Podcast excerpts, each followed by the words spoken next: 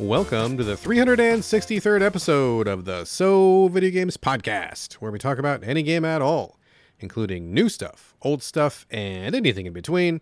If we are playing it, we'll be talking about it. Today, we are recording on November 19th, 2023. My name is Brad Gallaway. I am the editor of GameCritics.com, and I'm also 50% of this here show. With me is the man who's wishing my wife a happy birthday, Carlos Rodella. Okay, happy birthday, then. I had no idea. I'm sorry. You just did. Excellent. It worked out. Well, there you go. That was the easiest setup in the world. There you go. Yep. Today, as you know, Carlos is my wife's birthday, so we As I do know. Yes, as you of do course. know. Yes. Yeah. Went out and celebrated, and she had a happy birthday. So now we are recording the show, and thank you very much for those wonderful birthday wishes, my friend. Uh, I didn't get her anything. Sorry, though. Uh, That's okay. No presents this year. I covered you. It's fine. I knew you'd forget. Okay, I, I cool, took care cool, of it. It's all good. cool. Yeah, yeah. All right, folks, we are back. It is a show. We're doing it right here, right now. Lots of stuff to talk about. I say let's just kick it off and get rolling because I have a feeling we're going to need every possible minute. Carlos, are you ready, sir? I am as ready as I can be. Excellent. I am also ready as I can be. That means we are at max readiness, and that means launch. Folks, Carlos and I share a virtual living space divided down the middle of the strip of duct tape. His side, my side. Things are a mess, and we're going to tidy up right here and right now. It's housekeeping. Carlos, what is on your side of the room this week, my friend? Well, one uh, huge thing that kind of takes up the whole room, and not to be a Debbie Downer at the start, but there was layoffs at Amazon, and I was part of them. I'm sorry, man. That that just blows. It's okay. is- oh, it's all over the industry right now. It's terrible. It's crazy. Um, we can bring that in a tangent some other episode, but I bring it up only because uh, I'm definitely you know looking for other things and working on my content. But I went to my LinkedIn, which I haven't been to like in forever. God, LinkedIn. Everybody's got it. No one goes there. It's so weird. I know, and so I went there, and guess what? It actually helped me find one thing. Is I actually wrote down in there on my resume when I started doing So Video Games podcast. Oh, for real? When was it? Yeah, and so it's October nineteenth, um, four years ago. I, I wrote down four years. Two, what, is that 2019? 2019, yeah. Nice. Four years, dude. Wow. So it's it has been four years. I think I keep saying like, oh, it's only been a couple years I've been on the show, but there you go. That's it. October nineteenth, uh, 2019, I believe. Yeah, that's pretty wild. And for people that don't know, like Carlos is not the original co-host. He is uh, the guy who swooped in like Superman and saved the show when uh, original co-host Corey Motley left for uh, personal reasons. And we, Corey and I, were doing the show for I want to say at least two or three years before that. So this is uh, that's that puts us at pretty close to what seven, eight years for the show total, something like that. yeah. Man, that's a we're doing podcasts here, bro. that's a it's a podcast. It's a lot of So, games, a lot of games to talk about. Anywho, that's kind of interesting. And uh, other than that, um, I turned on my Xbox finally. I know it's a kind of a joke at this point with uh, me playing PlayStation all the time. I guess the question is, you turned it on, but did you play anything? Well, that's this is what I'm, I'm bringing to housekeeping. I turned it on and had to update everything. Sure, because sure. online systems. Of course. And then also I had to update my controller, and that took a long time. Which is weird. Updating controllers is so Yeah. strange. Yeah. I was like, it's fine. It's a controller. Um, and then when I finally did, I I basically noticed all the same games on the store that were on PlayStation Store, and not you know any exclusives that I was interested in, which is what I was hoping for. Like, oh, maybe Xbox has this thing that I can't play on PlayStation. You know. Yeah. Now I'm sure there definitely are some that exist, but uh, you know we play every game. So I went to the homepage of Yeah. the main games, new games, and they were identical. Like you know both systems are identical at this point. Yeah. Yeah. Um, mostly. Yeah. Mostly. so the couple that I found that were only on Xbox, at least what I saw, uh, Hamster on Rails. Okay. Okay. Which No is which is pretty solid. Uh, Bakery Simulator, Sure. Barista Simulator, Lots of simulators. Animal Hospital, Okay. Hidden Cats in London. Did you buy that one? Because I know you No, like cats. I do like cats, but it was like a you know find a thing in a picture game. Sure. Yeah. Yeah. Yeah. So I mean, this is what we're looking at. Okay, uh, I turned the Xbox off. I mean, if Oh, you yeah. ca- if you got some exclusives that make me want to turn it on, and you know, to play devil's advocate to myself, yeah, of course I can play some of the games I'm playing on PlayStation there. Um, I do like my controller on PlayStation better. At current, I have a better headset uh, with PlayStation, but even if I upgraded and, and felt fine with my headphones on Xbox, it's just I, I kind of want to go there for a different thing, you know? Totally understandable, dude. Totally understandable. Yeah, I mean, at this point, I think most, I mean, well, not Switch, but you know, I think Xbox and PlayStation are pretty pretty similar. Like you know, kind of like you said, if I'm if I'm on Xbox most of the time, the the only time I'm going to PlayStation is for like the exclusives, like the God of War, which I don't care about, or Spider Man, or something like that. But yeah, for the most part, I mean they're they're pretty identical, and I think that's okay. I mean, I think um, I, I don't. You're probably not in Game Pass anymore, or are you? Are you still not? I don't Probably think I'm on it. No, not for a while. Yeah, I mean that's really the big thing for me right now is like uh Game Pass is just getting like uh new games and a lot of like day of games and stuff like that, like Thirsty Suitors and Lamplighters League, although there was an end to that. That's a sad story that ended, ended poorly. But you know, like a lot of games, I'm like, oh, okay, Game Pass, and that's really like what I kind of go there for. But yeah, whichever ecosystem you're plugged into, there's going to be few reasons to cross the fence, right? Just if whatever's exclusive on the other side, and it's not going to be many.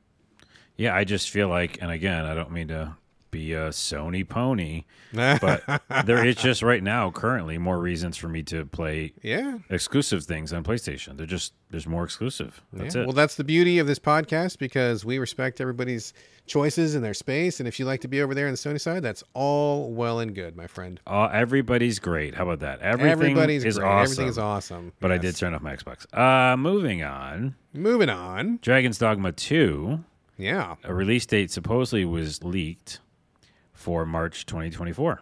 Oh, that's interesting. That'd be a good time for it. It would be a good time for it. And there's a showcase on November 28th, which is very soon from now.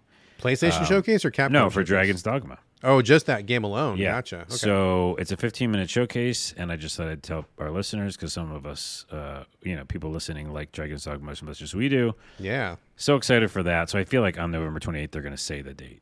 So that would be go. great. Looking forward to that. I'll play that whenever that drops because the first one is kind of like this uncelebrated experimental classic that more people need to play. And if they're hitting up a number two, I'm gonna definitely be there. Day of, Day of. day of, day one purchase. Well, I'm a pre-order person, so I'm a pre pre-order. oh man, you're beating my day one purchase. That's I even will. better. Oh yeah. And lastly, in my on my side, oh, two things. Lastly, uh, first, I beat Achilles Legends Untold. Yeah, how was it?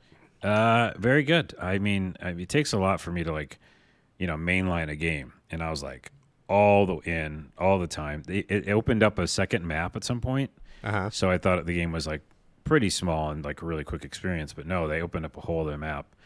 So you asked me how long it was. I didn't look at my save. I feel like it was six, oh, maybe eight hours. Okay, so like action 10? game territory, 8, 10, 12 hours, something like that. Yeah, maybe it was ten. I mean, it, I I did go nuts at some point, you know, and just try to streamline or whatever, Yeah. get right to the ending. So I could have dilly dallied a bit, but um, yeah, I think it's about ten, maybe. But man, it's just a perfect experience. I really enjoyed it. Um, Well, yeah, you must have because like you brought it to the show. You're like, "Hey, surprise! I'm playing Achilles," and I'm like, "Oh, snap!" And the very next time I hear from you, you're like, "Oh, surprise! I beat Achilles," and I'm like, "Whoa!" Yeah. You like you just like freight trained your way through that thing. And I, I just liked my character, and I liked the the action. Com- I mean, I like the combat with the dodge roll stuff. I don't know. I'm just hundred percent recommending it to people. Well, we hadn't talked about this. Be- I mean, this is the first time hearing about it. We didn't like go through our whole agendas before the show. Would you be? Would you feel comfortable giving it like a review score now that you finished it, or what do you think? Don't have to. I'm just asking. Yeah, I guess I could. I mean, we we could put some positive numbers up on the board. Um, yeah, what is that? Okay, I'm doing a fly uh, on We're the fly. doing yes, yes. Stream of consciousness. Here we go. Um, man, I liked everything about it. It was indie, so I don't know if that should matter. Uh, geez, Louise. But you finished it. and You finished not many games, so I that must be in the good column, right? I think it's a solid freaking. Fuck, I love this game. Um, That's not a score. I know, That I is a pretty good re- referral, but not a score. because there's a lot of bugs. Too. I mean, there's some bugs, and it's obviously. oh, obviously. okay. I didn't realize it was buggy. It- it's right. not. No, no, it's not buggy. Don't ta- no, take that off the record. It's Okay, not buggy take it out. all. Stricken from the it's record. It's pretty solid, actually. But it's just like, um, you know, things like the menus and stuff. Sometimes you have to go to menus to use objects, and it doesn't make any sense. It's just like clunky. At times, it's the UI can be clunky. I mean, are we but- talking like seven, seven point five? No, real solid way, B no tier. way. No, more, more. Okay. This is like I think a nine. Oh, I'm nine. gonna talk really? myself down and Wow. say. I'm gonna talk myself down and say eight point five. I mean, eight point five is incredibly respectable. That's It very really is. It's a game. Yeah. very, very good. It's like underrated, fun as shit.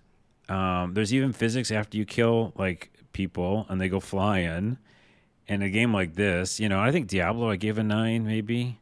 it feels like.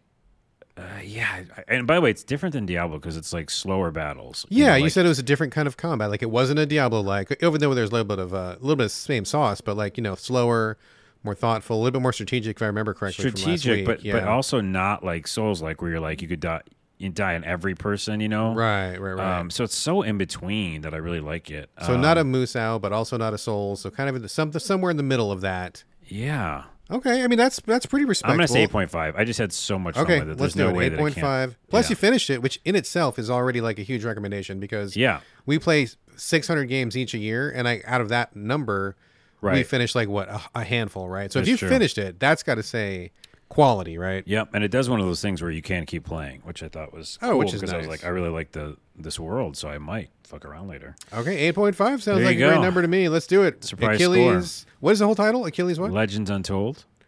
8.5. You heard it here first. Folks. You heard it here. Um, and then uh, I was going to tell you this, which I thought you'd laugh.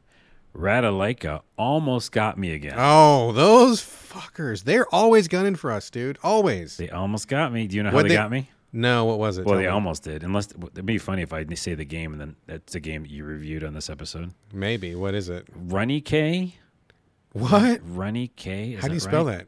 Just Runny and then K. No, I don't know. I don't know what this one is. What is it? Let's look it up and make sure I'm getting it right. Runny K on Steam or Runnick, probably Runnick. You know, it's probably it's Nordic. It's like a Viking and 2D action RPG. A Viking goes on a journey for the four magical runes to find a way to save his beloved. So it's like side scrolling, 8 bit, 16 bit. Yeah. Uh, Which is their jam. That's their comfort zone. yeah, actiony game. I didn't know it was Ratalaika in the beginning. And again, developer's different, but still. Um, Yeah. Yeah. The publisher is who we're looking at here. Yeah, and yeah. Wait, why does it say publisher is different on Steam? Oh, that happens sometimes. Yeah, it's very it's very true. So wait, d- are they? Maybe I can trust it because I saw Ratalaika pop up on PlayStation.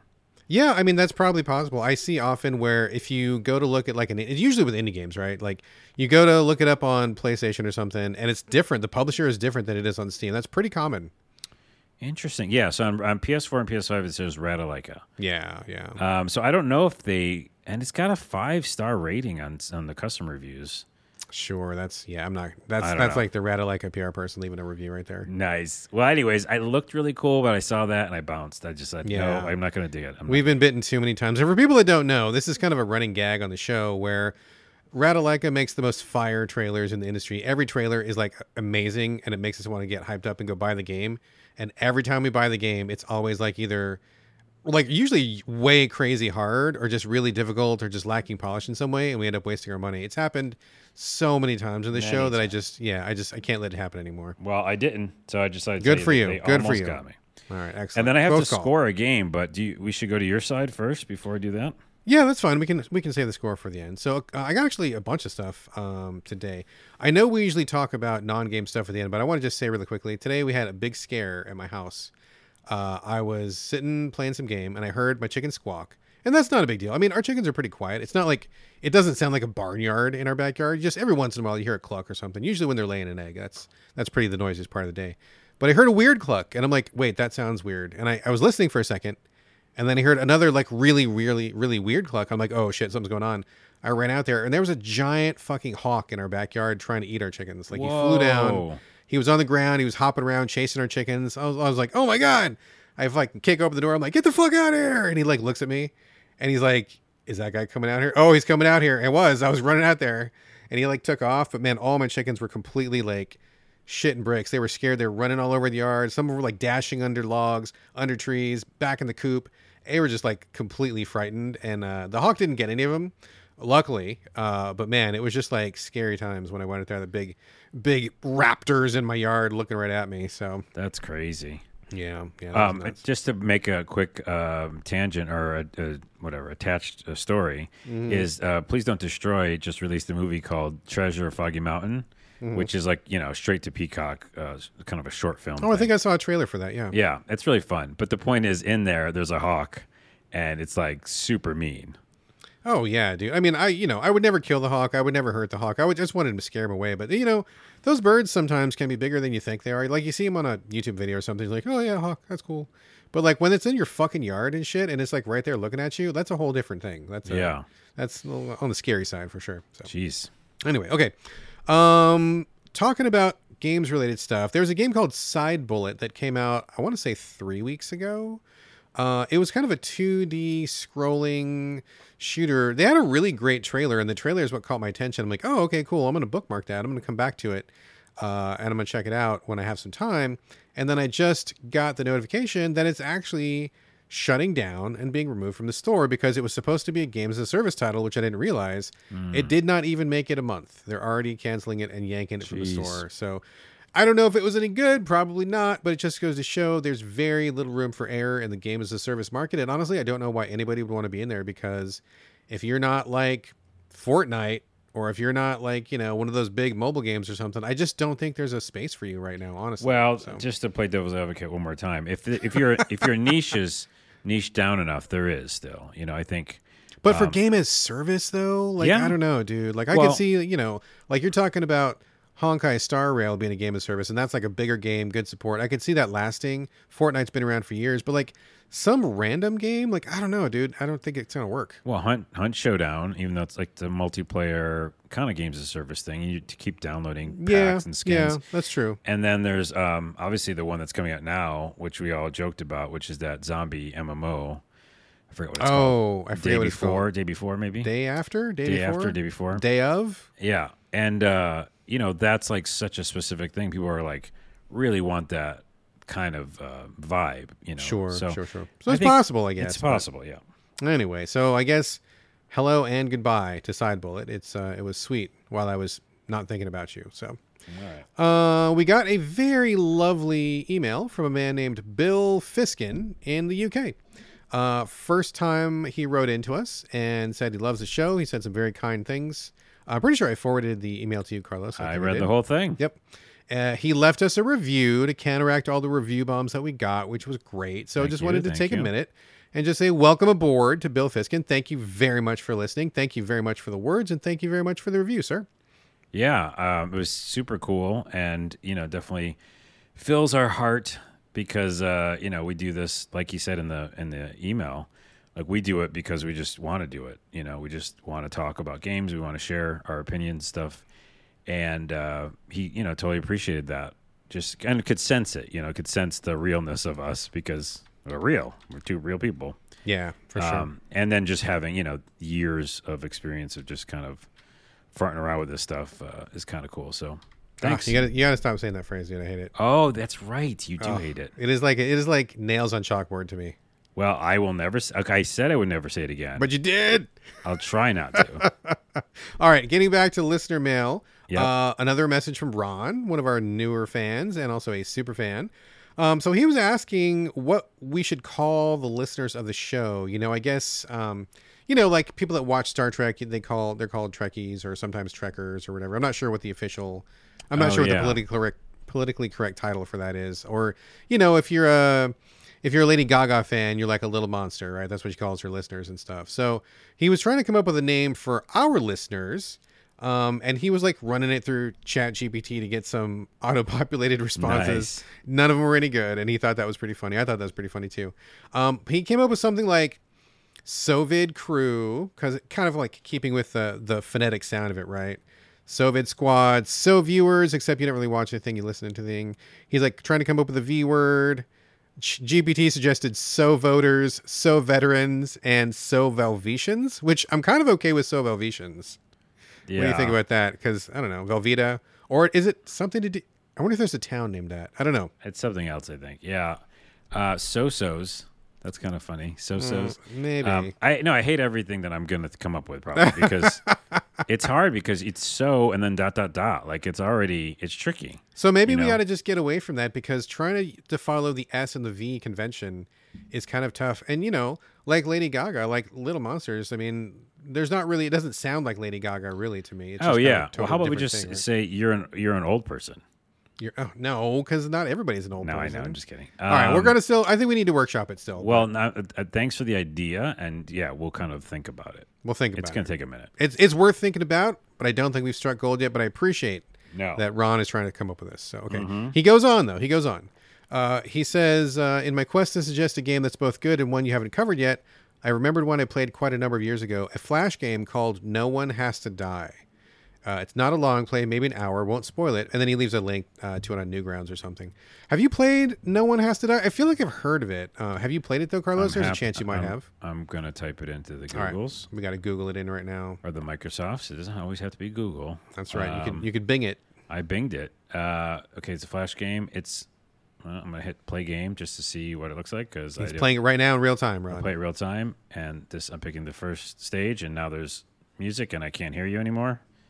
And I've not played it. Okay, so Carlos has played it. What'd you think? No, I have not played it. Oh, I thought you were. I thought that was your play right there. No, I, I'm well. Now that I played it, I see what you're saying. Okay, got you. No, I, I don't know what this game is. Okay, I don't know what it is either, so let's put a pin in that. We'll come back to it. I'll check it out. Uh, I don't mind jumping on to uh, a browser game for a listener, so we will we will do that for next episode. I'm gonna, um, make a note in the show. Speaking of right now. browser games, how quickly did uh freaking Silent Hill Ascension drop off the map? Oh, you know, we never talked about it. You talked about it that first day. Uh, we talked about it, folks, offline, like via text. But Silent Hill Ascension was the thing that we were supposed to like watch it every day on YouTube, and then people were going to vote as to the outcomes or something like that, right? It's still going. I'm looking at it right now, and I did try it a couple days in a row, and parts of it were interesting. It, the monetization is weird as fuck. It's like, you know, out, outfit your character, and your character might be able to be in the show someday if you get a winning ticket or something. Um, but the the actual like not game, but you know the movie type thing with game graphics yeah. was just so like unbelievable. Like it was hard to believe the characters. Hmm. And even though Silent Hill does that lots of times, I don't know. I just felt not connected. And then all the different little mini games, I didn't really find that interesting. Um, the guitar one I kind of liked. But How yeah, are you doing a mini game? Did you have like a phone, like an, a phone app or something, or like no, it's all doing? just. I mean, doing everything at desktop. So you just like I'm via the right YouTube now. interface. No, via the uh, just the browser, Ascension.com. Oh, I thought it was just on YouTube. Okay, gotcha. gotcha No, no, gotcha. no. So like I'm looking right at right now. I go to the Arcane Library and it's got like Oh, code. Codebreaker uh, game, Stones game, you know. And I did the uh, guitar game and I liked that. Um, but yeah, it's just so confusing. And like to get caught up, like I've been, I haven't watched it, you know, in a week probably. So now you have to go watch five episodes or something. I don't know.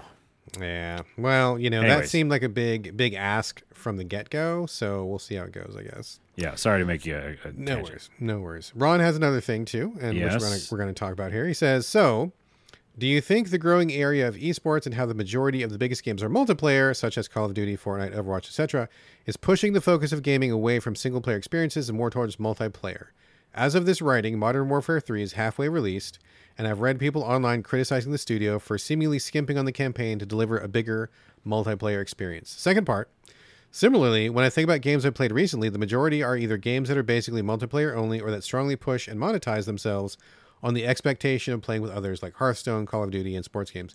Do you, th- do you think this is affecting the gaming landscape and what games will be created in the future? And if so, do you have thoughts? Carlos, what say you? Yeah, it's affected it forever since we've like uh, since there's been multiplayer. Yeah, agreed. But I don't think it, it you know single player is gonna just like. Well, I won't do that metaphor, but I, I think single player will be around for a long time. Uh, I don't know if it would ever go away because everyone's going to want a story. Like everyone wants a good story. Humans want good stories, and they don't necessarily want to like be sharing that story with other people. Um, and again, we've seen it. We've seen the past where multiplayer, like Halo, being the biggest thing in the world, but then there's like you know a huge one player game or Zelda comes out, and people are like, "Well, okay, fuck Halo for a minute. I got to play Zelda." yeah, Um, yeah. So yeah, the short answer is no. It it it, it won't affect it like make them go away, but it does affect it. It's, it's based on games. Like if we have a huge title, like I said, Halo. If we have a huge moment with Destiny, you know, huge kind of multiplayer things and experiences, Genshin even, will shut down some of the you know one player games that come out in that same window, or even in the same year maybe. But it won't make them go away. That's Yeah, yeah, I agree. cents. I think they do affect. I mean, that's this has been a thing for a while, and like it's funny because we have this kind of like all or nothing mentality. I mean, maybe just even as humans, but like in in every industry, right? But it's like, hey, I just invented horror movie, so I guess we're never going to watch another adventure movie ever. Okay, that's not true. Right. Again, or like you know, genres. yeah, Yeah. yeah, genres. Like we have genres, so like there's got to be flavors. Like oh, you know, I just I just watched uh, Cheers, so I guess I never need to watch a documentary on lions ever again or something Yeah. like that. So I, I just said Cheers because that's a really old reference because I'm watching it right now, but that's from like 20 or 30 years ago probably. Anyway, but you get what I'm saying. Like just because one thing exists doesn't cancel out everything else, except like the games industry kind of acts like that. Like everybody was jumping on the Fortnite wagon and everybody's jumping on the first person shooter wagon. It kind of just goes in cycles. But the way that I think it does affect things is exactly like you said, Ron, where so maybe there's a, um, a Modern Warfare 3 and those developers are like, well, our game is going to be monetized, is going to be multiplayer, so we can afford to spend like 75% less time and resources on the story because that's just like for whatever, for those nerds that like to play by themselves. And we're going to get people into the, you know, the online ASAP. So in that sense, that game is affected because it didn't have the campaign it would have had if they were really doing like a half online, half single player or whatever. But I think in general, you know, there's only you, you, don't just eat one thing all the time. You know, pizza's invented, so we don't need Chinese food anymore. That that's just not a thing. Like, Yeah. you may want to play Modern Warfare for a week. You're not going to want to play it for the rest of your life. You're going to want to go play Life is Strange or some indie on the Switch or something. And so we need to have all these things in balance um, because one thing taking over just kills everything. Well, and to that to the Call of Duty point, um, you know, th- there's a like a really negative connotation, a really negative feeling towards that game and that brand right now. Yeah. because a ton of people wanted to play that campaign, and you know, the idea was to go through the campaign and then still have fun with multiplayer. But that bet that did, they made the wrong bet. Yeah. because it definitely like you know stained their kind of uh, reputation and brand for a minute. And the the sales were down and a bunch of stuff was just like really affected.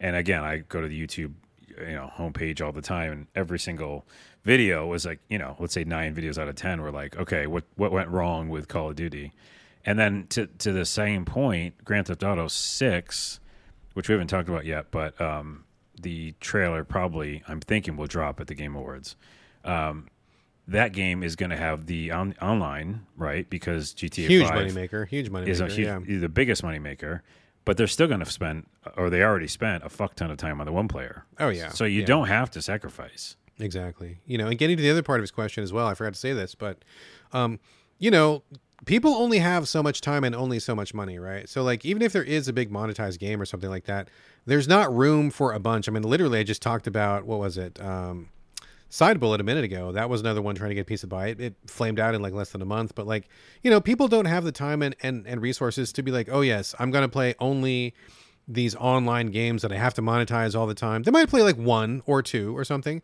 You know, like I've got room in my life for Marvel Puzzle Quest. I played that for like eight years, mm-hmm. but it's like you know, 50 minutes here, five bucks there. It's not like this giant thing.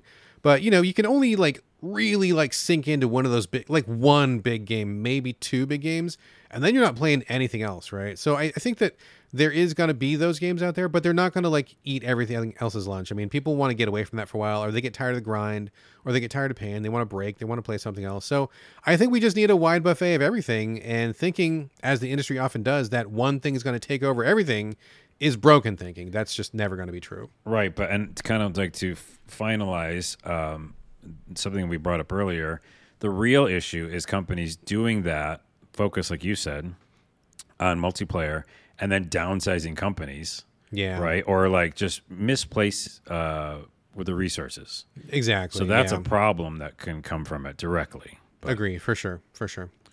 All okay, right. well, thank you very much, Ron. Hope we answered your question. We're going to keep looking for uh, a good listener name, and I think we're going to give that. Sh- no one has to die. We'll give that a shot for next week, maybe. Um, couple more things before we go. So this is kind of a larger one, and Carlos, you and I haven't. I meant to talk to you about this before the show. We didn't have time, but we're going to talk about it just real briefly right now. So I think.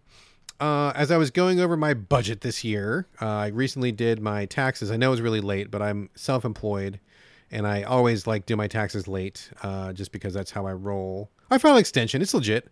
I'm not Okay, breaking any laws or all right. anything. For anybody, any any uh, auditors who for might be listening, there might be some somebody from the IRS is like ears perked up. No, no, no, relax, man, or woman, whatever. Relax, No, I- It's all it's all legit.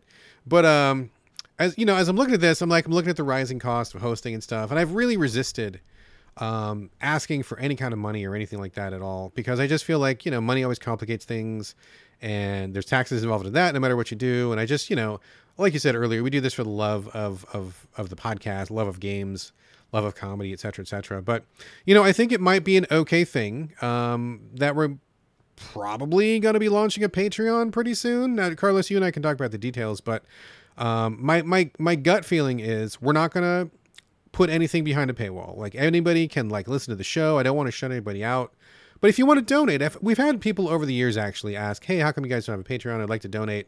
And I just say, you know, cool, thank you very much for that. I appreciate it, but we don't want any money. But you know, costs are going up. I've got a budget. I've got a family to feed and stuff, and you know, it wouldn't be a bad idea to get a couple bucks from listeners. But I, my approach is only if you want to. We're not going to shut anybody out. We're not going to lock anybody out. Uh, if you don't want to contribute, totally fine. Love you just as much as we love the other fans. It's not a problem.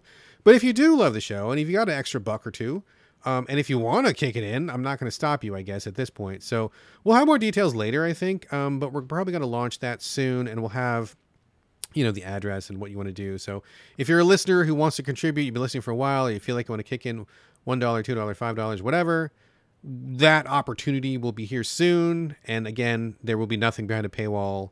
Uh, there's no secret content, no nothing like that. The only thing I think that we may do is the, the, the hot thing to do with Patreon seems to be start a Discord. Oh, yeah. so yeah. we may we may launch a So Video Games Discord where you know no content. It's just like chatting, you know, talking to folks. If you want to talk to me and Carlos directly or something like that, you know, maybe we'll offer that for people who are subscribing. But as far as the show goes, no change in the show at all. I think. Carlos, what do you think? Yeah, I think that you have to pay for every episode from here on out, and it's like ten dollars an episode and we started this episode. So you're you already oh, wow. owe us ten dollars. They already owe us ten bucks. Oh man, yeah. that's rough. Sorry, that is rough. Sorry, everybody. Uh, no, no, yeah, everything should stay the same, which it will. And um, by the way, it's funny because Patreon's actually changing a lot of what they do now uh, for the better. So it's actually a good time for us to mess around with that because they're making it easier, cooler, different, and more variety. So um, uh, I just watched a video on it. So yeah, I think that's cool to just have an extra area for people who want to support, and if you don't have to, if you don't have to, yeah, you don't have exactly. to if you don't want to. Exactly. We'll have more details uh, probably next week. Carlos and I got to hash some stuff over. I got to like, set some stuff up or whatever. But again, nothing will be locked. Nothing will be hidden away. It'll just be like if you want to kick in some bucks, go for it. If you don't, you don't. Totally fine. And the show will keep rolling on um, as it has. So don't be scared. Don't be worried. Nothing's really going to change. But if you do want to donate, as some people have said, here's your shot. So there you go. More more on that next week.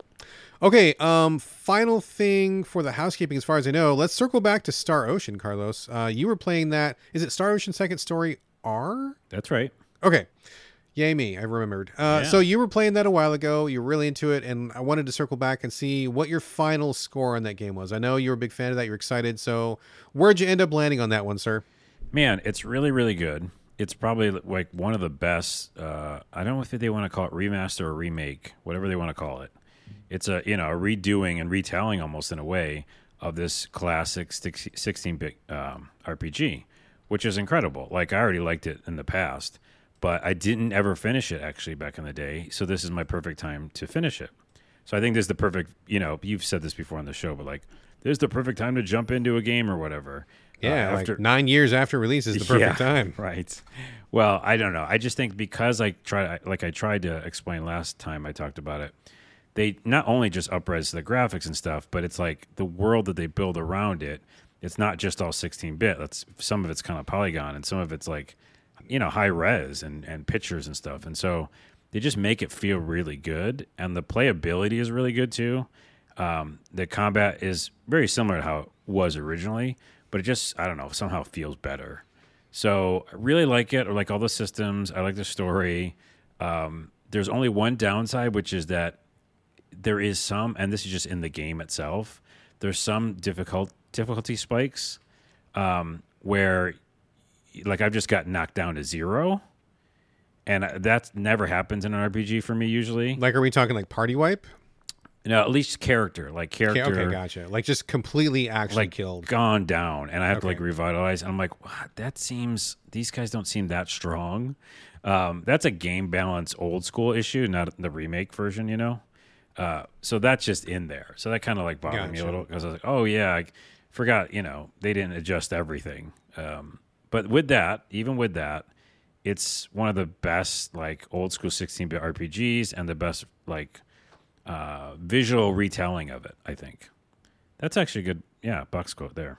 It's probably one of the best visual retellings of an old school 16-bit RPG. There's your box quote. There you go. Box quote. Bullet point. 8.5.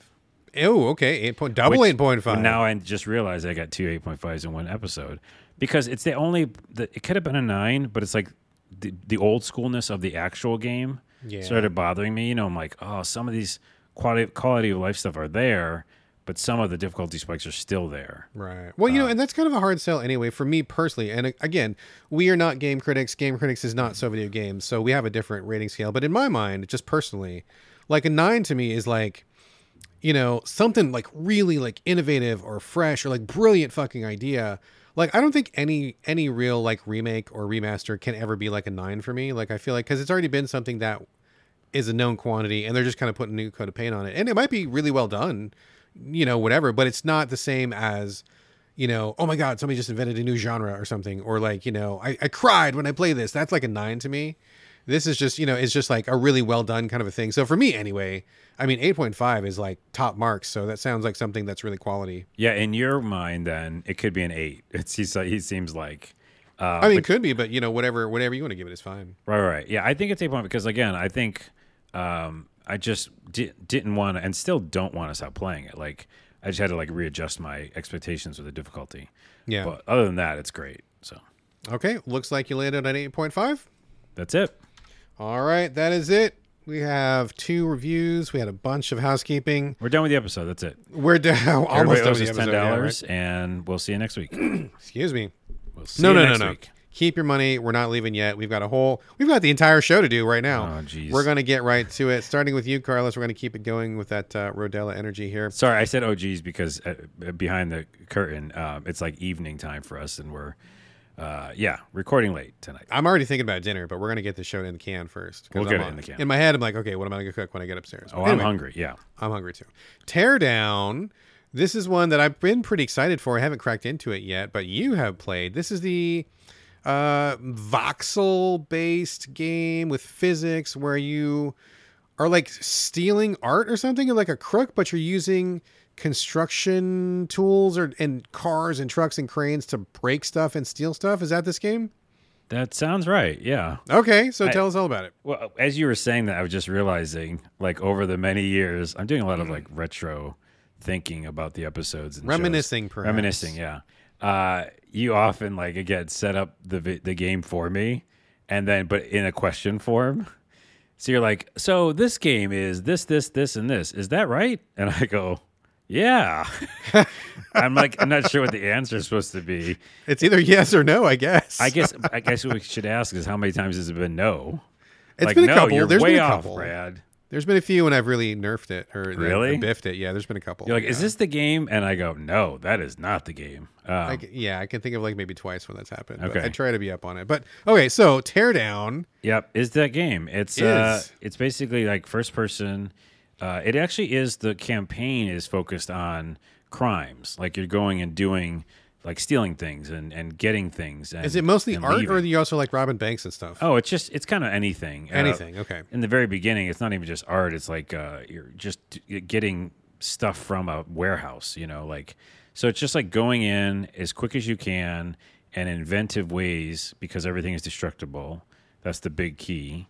Everything's voxel and destructible, and you're first person. And you go into this area, this whatever, this you know, uh, warehouse or in the beginning and different places, and you just try to get the thing and, and get out. Um, and the the speed is part of it, you know, because it's, it's sometimes there's you're relying on that with alarms or whatever things, you know, that kind of nature.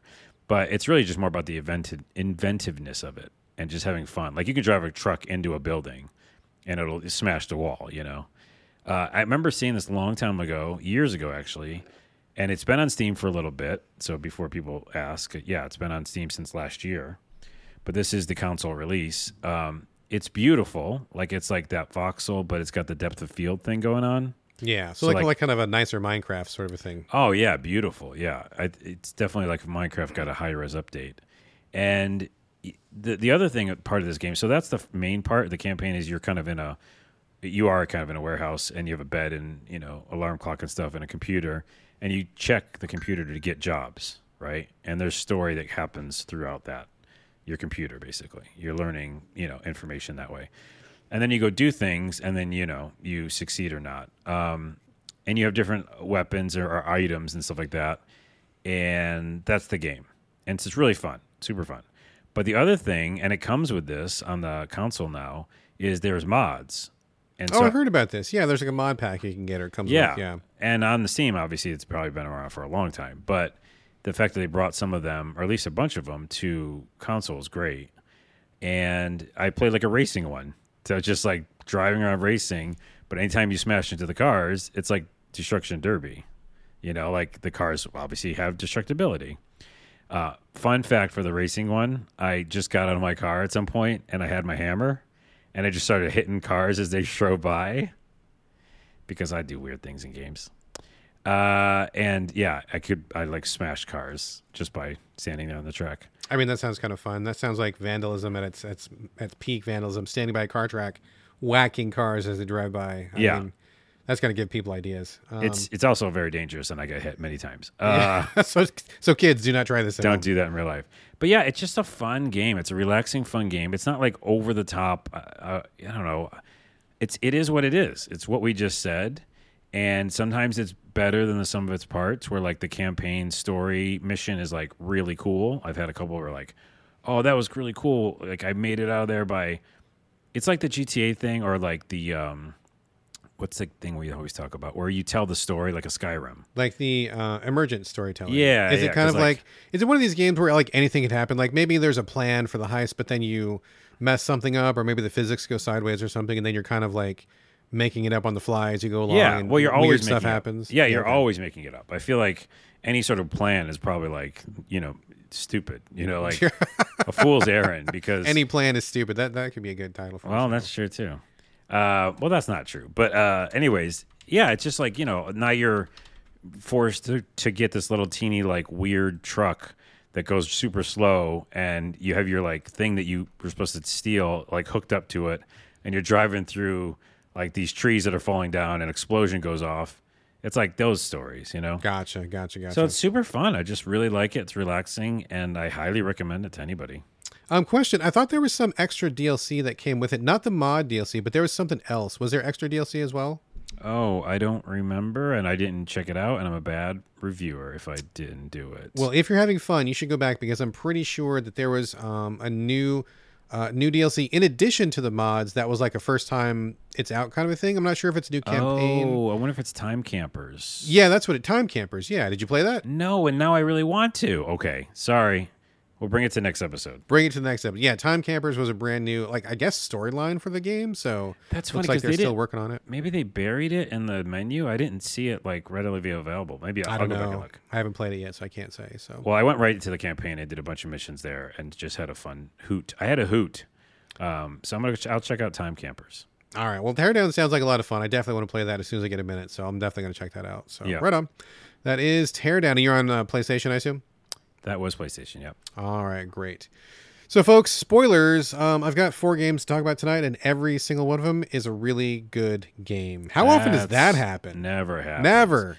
Before you say your first game, can you tell me the name of it so that I can do the intro that you normally do to me? Yeah, go for it. I'm to be playing. I'm to be talking about Snakebird Complete. Shit.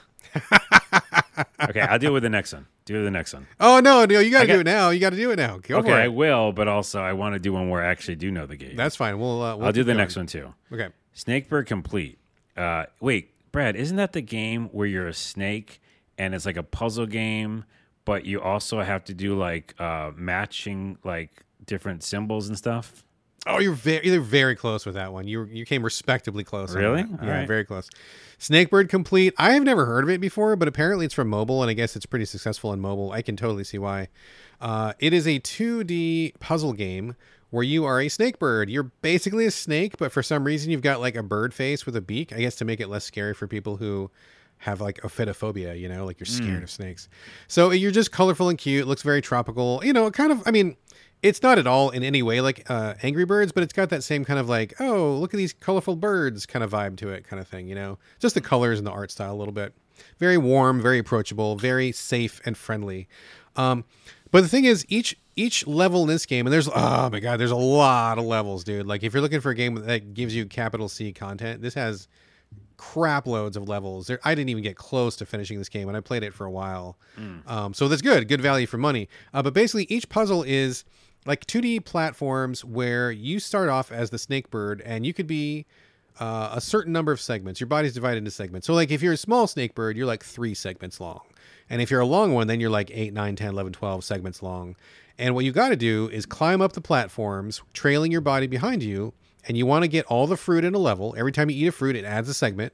So you get longer as you go. And then you want to leave via like a little warp, a little rainbow warp that's always in the level. And it doesn't activate until all of the fruits are eaten. Sounds very simple.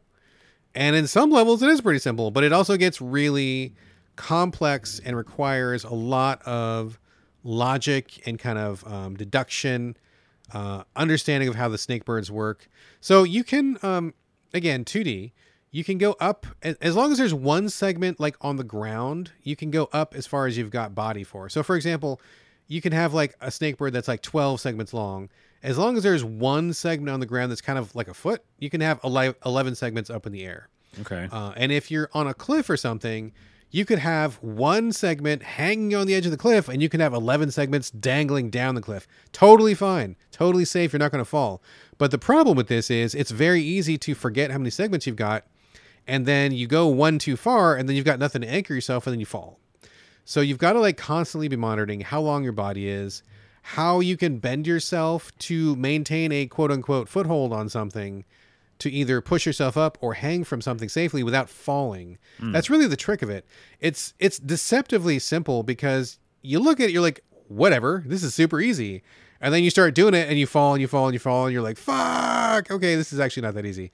But it's it's in a good way. I think that um once you understand the rules of Snakebird, which are very simple, you get it. And then it's just a matter of, okay, wait, I got to think a little more carefully. If I go left, then I can do this thing. If I go right, I can do this thing. You got to just kind of like work your way through the puzzles. Now, most of these puzzles, I've been pretty okay with this game. I'm not the greatest puzzler in the world, but I have been getting along with this one. I think it's really fun. Most of the puzzles, I'll be like, bam, bam, bam, done in like 30 seconds, maybe like a minute, like one minute, right? But some of them be like, oh, fuck, okay, this is like a five minute one. This is taking me some time, you know? But they're never that long. Um, they're never that complicated until later on in the game. You do get the puzzles, and these are these are my weakness. The ones where you have multiple snake birds in one puzzle. So like you can switch between them with one of the bumpers or something. So then you got to be like, oh fuck, okay, well Snakebird A, he's got to be the base, and then Snakebird B, he's going to get on top of that guy, and he's got to make like an L shape, and then Snakebird C is going to come from the side, and he's going to launch up. You know, like you got to think like those ones are hard. Those are like genuinely hard. Um, I try to stay away from those ones because they're very difficult for me. But in general, you're looking between one to five minutes per puzzle, and like once you get how it works, it's just about you know how the platforms are laid out and like just keeping in mind how long your body is, and it's just really colorful and fun. I had a great time with it. I think it's a really, really, really good game for the Switch. Um, I think it's really enjoyable if you want a puzzle experience, and I, I think it's great. It's good stuff. Yeah, it seems like a uh, it was successful probably on mobile, right? And Yeah, very like, successful on mobile apparently. Let's bring it over. All right, well, Yep. that's good. Yeah, it's a good fit for Switch. Makes a lot of sense. It's really good fun. If you want puzzles, Snakebird Complete is a good way to go. Sorry, I didn't say much because um, I don't like puzzle games.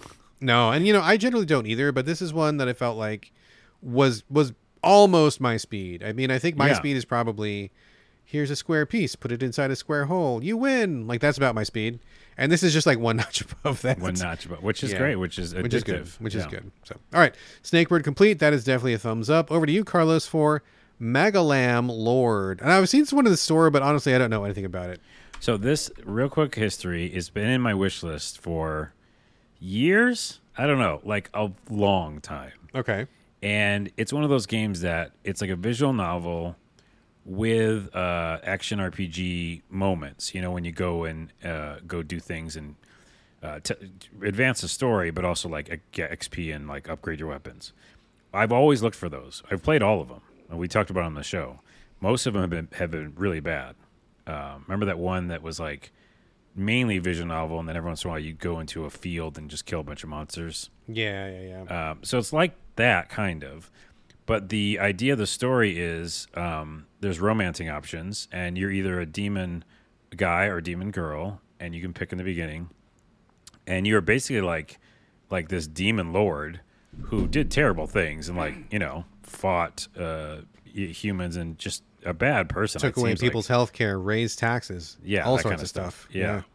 And uh, you come back from like this. I don't know. It, it's all told in visual novels, so it's like hard to fully get it. But you you enter the world again, uh, kind of reborn in some way, and it's changed. Like the world's kind of more modernized, like it is now, and there isn't like gods and demons and you know gods and devils fighting each other, and you're like out of place.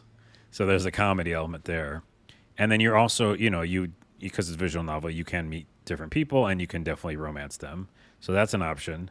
Um, so why it was in my wish list for so long is because it's got the anime style, it's got visual novel with RPG, and I'm like, that's my jam. It's been like sixty dollars or fifty eight dollars forever. Fuck, really? Yeah, Oh my god. forever, dude, forever. I mean, years. And so I was like, I like this game, but I'm never gonna pay that much money. But I don't like it sixty dollars. I don't. Um, turns out I do like it for about twenty five bucks. Okay, much uh, more reasonable. Which is what it was on sale for. So finally got it. And it's what I just said basically, visual novel first, and then go do action RPG stuff. Um, it's not our favorite thing where it's like those super deformed characters, you know? Yeah, I'm looking at the art and I'm like, not my jam. Yeah. Yeah. I mean, in general, but the combat is very fun. It switches to when you do a combat session, it goes into 2D, which feels like Odin Sphere, you know? Yeah. Okay. Gotcha. Straight up like that. Um, so like action, real time action kind of a thing. real time action. You're doing spells. You, you're healing yourself, and it's got that weird uh, kind of anime story where you yourself turn into a sword, and then you find people that wield you. Ah, I don't know. Yeah, but those people you That meet, sounds like a fetish waiting to happen. I, maybe it is. Um, a woman is wielding me at the moment. No. Well, not at this moment. I was like, oh, Wait. is there more? What? That is also the name of the episode.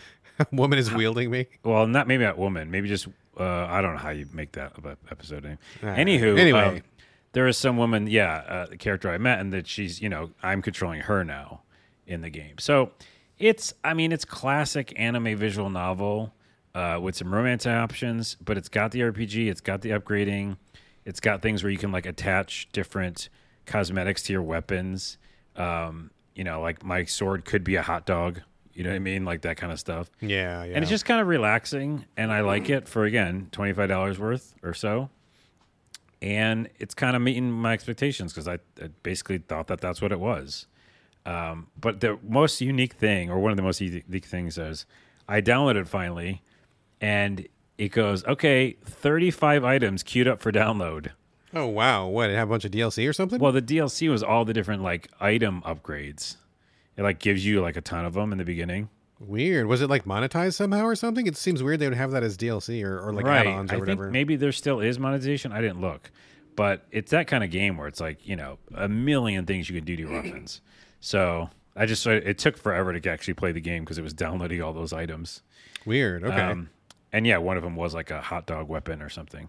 So it's it is what I just said it is. And if you like that, if that seems interesting to you, then check it out. But it's nothing more, and it's like I wouldn't say it's less, but it, it's definitely a fun combat if you like that kind of Odin Sphere two scrolling, you know, two D scrolling. I thing. bet I bet if you look at the screenshots of this, you're gonna know pretty quickly whether you're on board or not, I think. Yeah, it just I could never pay sixty dollars for it. So I was like, there it is. There's my price, and now I'm playing it. and It's fun. I mean, that's pretty reasonable, dude. I can't count the number of times that I've seen a game that I was interested in, but not sixty dollars interested in. I'm I'm like fifteen dollars interested in, and that usually works out. So yeah, I Yeah. don't blame you a bit. It's fun. It's relaxing, fun. Check it out. Check it out. All right, let me talk about Gunhead. Carlos, you want to give this a stab? Oh shit, I don't know this one either. Um, Gunhead. Uh, Brad, isn't this the game where you are a mech and you? It's kind of like a shooter, but it's also a roguelike? Yeah, you're right. It is. Really? That's, exa- that's exactly what it is. Are you yeah. fucking with me? No, I'm serious, dude. Holy shit! Oh I man, win. we've found your your hidden talent, buddy. I'm gonna do this every episode. All right, we're gonna do this every episode. There you go. It's a new Oh feature. Oh, my goodness, is that really what it is? Um, yeah, I'm about to tell you. Gunhead. Holy shit! Yes. So this is a really, really interesting thing. So a couple years ago, there was a game that came out called Cryptark, and I fucking loved that game. Dan Weissenberger at Game Critics loved that game as well. I think he reviewed it, and I think I may have done a second opinion on it. It was basically a 2D roguelike where you pick a mech suit. There's a couple different mech suits, and you go inside these giant space hulks. Now, anybody who plays like Warhammer will like will know what I'm talking about. But a space hulk being like basically a giant ass like battleship in space, and they're usually like corrupted or they've got you know monsters and stuff going on inside of them. They've all gone sour, and you usually have to go in and like you know kill monsters and survive them and stuff like that. So in Cryptark, that's what it was. Like you go into these giant ships that have all been corrupted by ro- rogue AI or slime monsters or whatever, and each ship was like uh, randomly generated. And you found randomly generated weapons along the way, and you eventually had to get to the end of the run, and then that was like finishing the game. I thought the game was great. I love the visual style, love the concept of going into these giant like uh, these ships or whatever, and it, it was just really really cool. It was hard as fuck though, like really really high up on the on the difficulty scale. I think it was probably as hard as I like a game before I nope out of it, and it was like it was pushing that edge. I know But I- settings. Uh, I don't know if there was any you settings. or should have checked the settings. I mean, I'm sure I did at the time. But it's been a couple years. I don't remember. I don't remember. All But but anyway, cool game. Loved it. Thought it was great. And then they're like, Brad, would you like to play Gunhead? And I'm like, okay, well, you've got my attention because that title is really strange. Uh, tell me about Gunhead. And they're like, oh, you remember Cryptark, right? And I'm like, yeah, I love Cryptark. Okay, now it's first person. I'm like, oh, okay. Literally, same game, same game, but they went from 2D hand drawn art to first person uh polygon like 3d space. And so i'm like okay okay interesting interesting. They've completely flipped it changed a lot of things but still the same game. You're playing a uh a, i don't know pirate scavenger or whatever. You have a bunch of mech suits and then you see these giant space hulks floating in space giant ships that are just r- filthy with like rogue ai and you know runaway droids and slime monsters and stuff and then you got to go inside these and take them apart, get the thing, get out, and it's all roguelike again. So basically, how this plays out is you'll pick which ship you want to go after, you fly out there, and then you have this map, and the map shows you all of the internal systems of the ship. There's like every ship has a brain, that's the control center. Now, your goal is to destroy the brain, but before you can do that, it'll have like a shield system so you can't destroy the brain until you take the shield out first. And then maybe there will be like an alarm system attached to the shield. And then maybe there'll also be like a repair system somewhere in the ship. And so you got to like see what's in here and be like okay so what's the best plan of approach? Lots of doors. You can leave the ship and like fly outside the ship and come back in a different door. So you're not trapped. It's not linear in any way. Um, so you just look at a map. You pick you pick your plan of attack and then you go for it. And then uh, once you get inside the ship you get attacked by all sorts of monsters that come flying at you in 3D space. You can fly as well. Um, some of your jetpacks are limited, some are unlimited. Some of the uh, the suits you have jump, which is kind of limited uh, in a in not a good way. Um, but you kind of just like figure it out. So every every run is like basically how am I going to approach this ship? What does it have? How can I get in and out most effectively?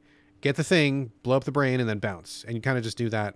Um, there are boss monsters that become trophies for you once you destroy those. And then as you go, you collect weapons along the way. Now, here's where the roguelike part comes in. And I think the roguelike part is really well done in this game. Uh, so not only are, is every ship and all the systems and all that stuff uh, randomly generated, but also the weapons you get. And the weapons and stuff are persistent. So when you start a run, you get in your suit, you've got a certain amount of life and whatever guns it comes with, like stock. You go into a ship, you'll find different guns. You can see them on the map, you can get them if you want. And then you attach those. You can have up to four guns at once. And they have like finite ammo. So when that gun is empty, it's empty. And you got to find something else.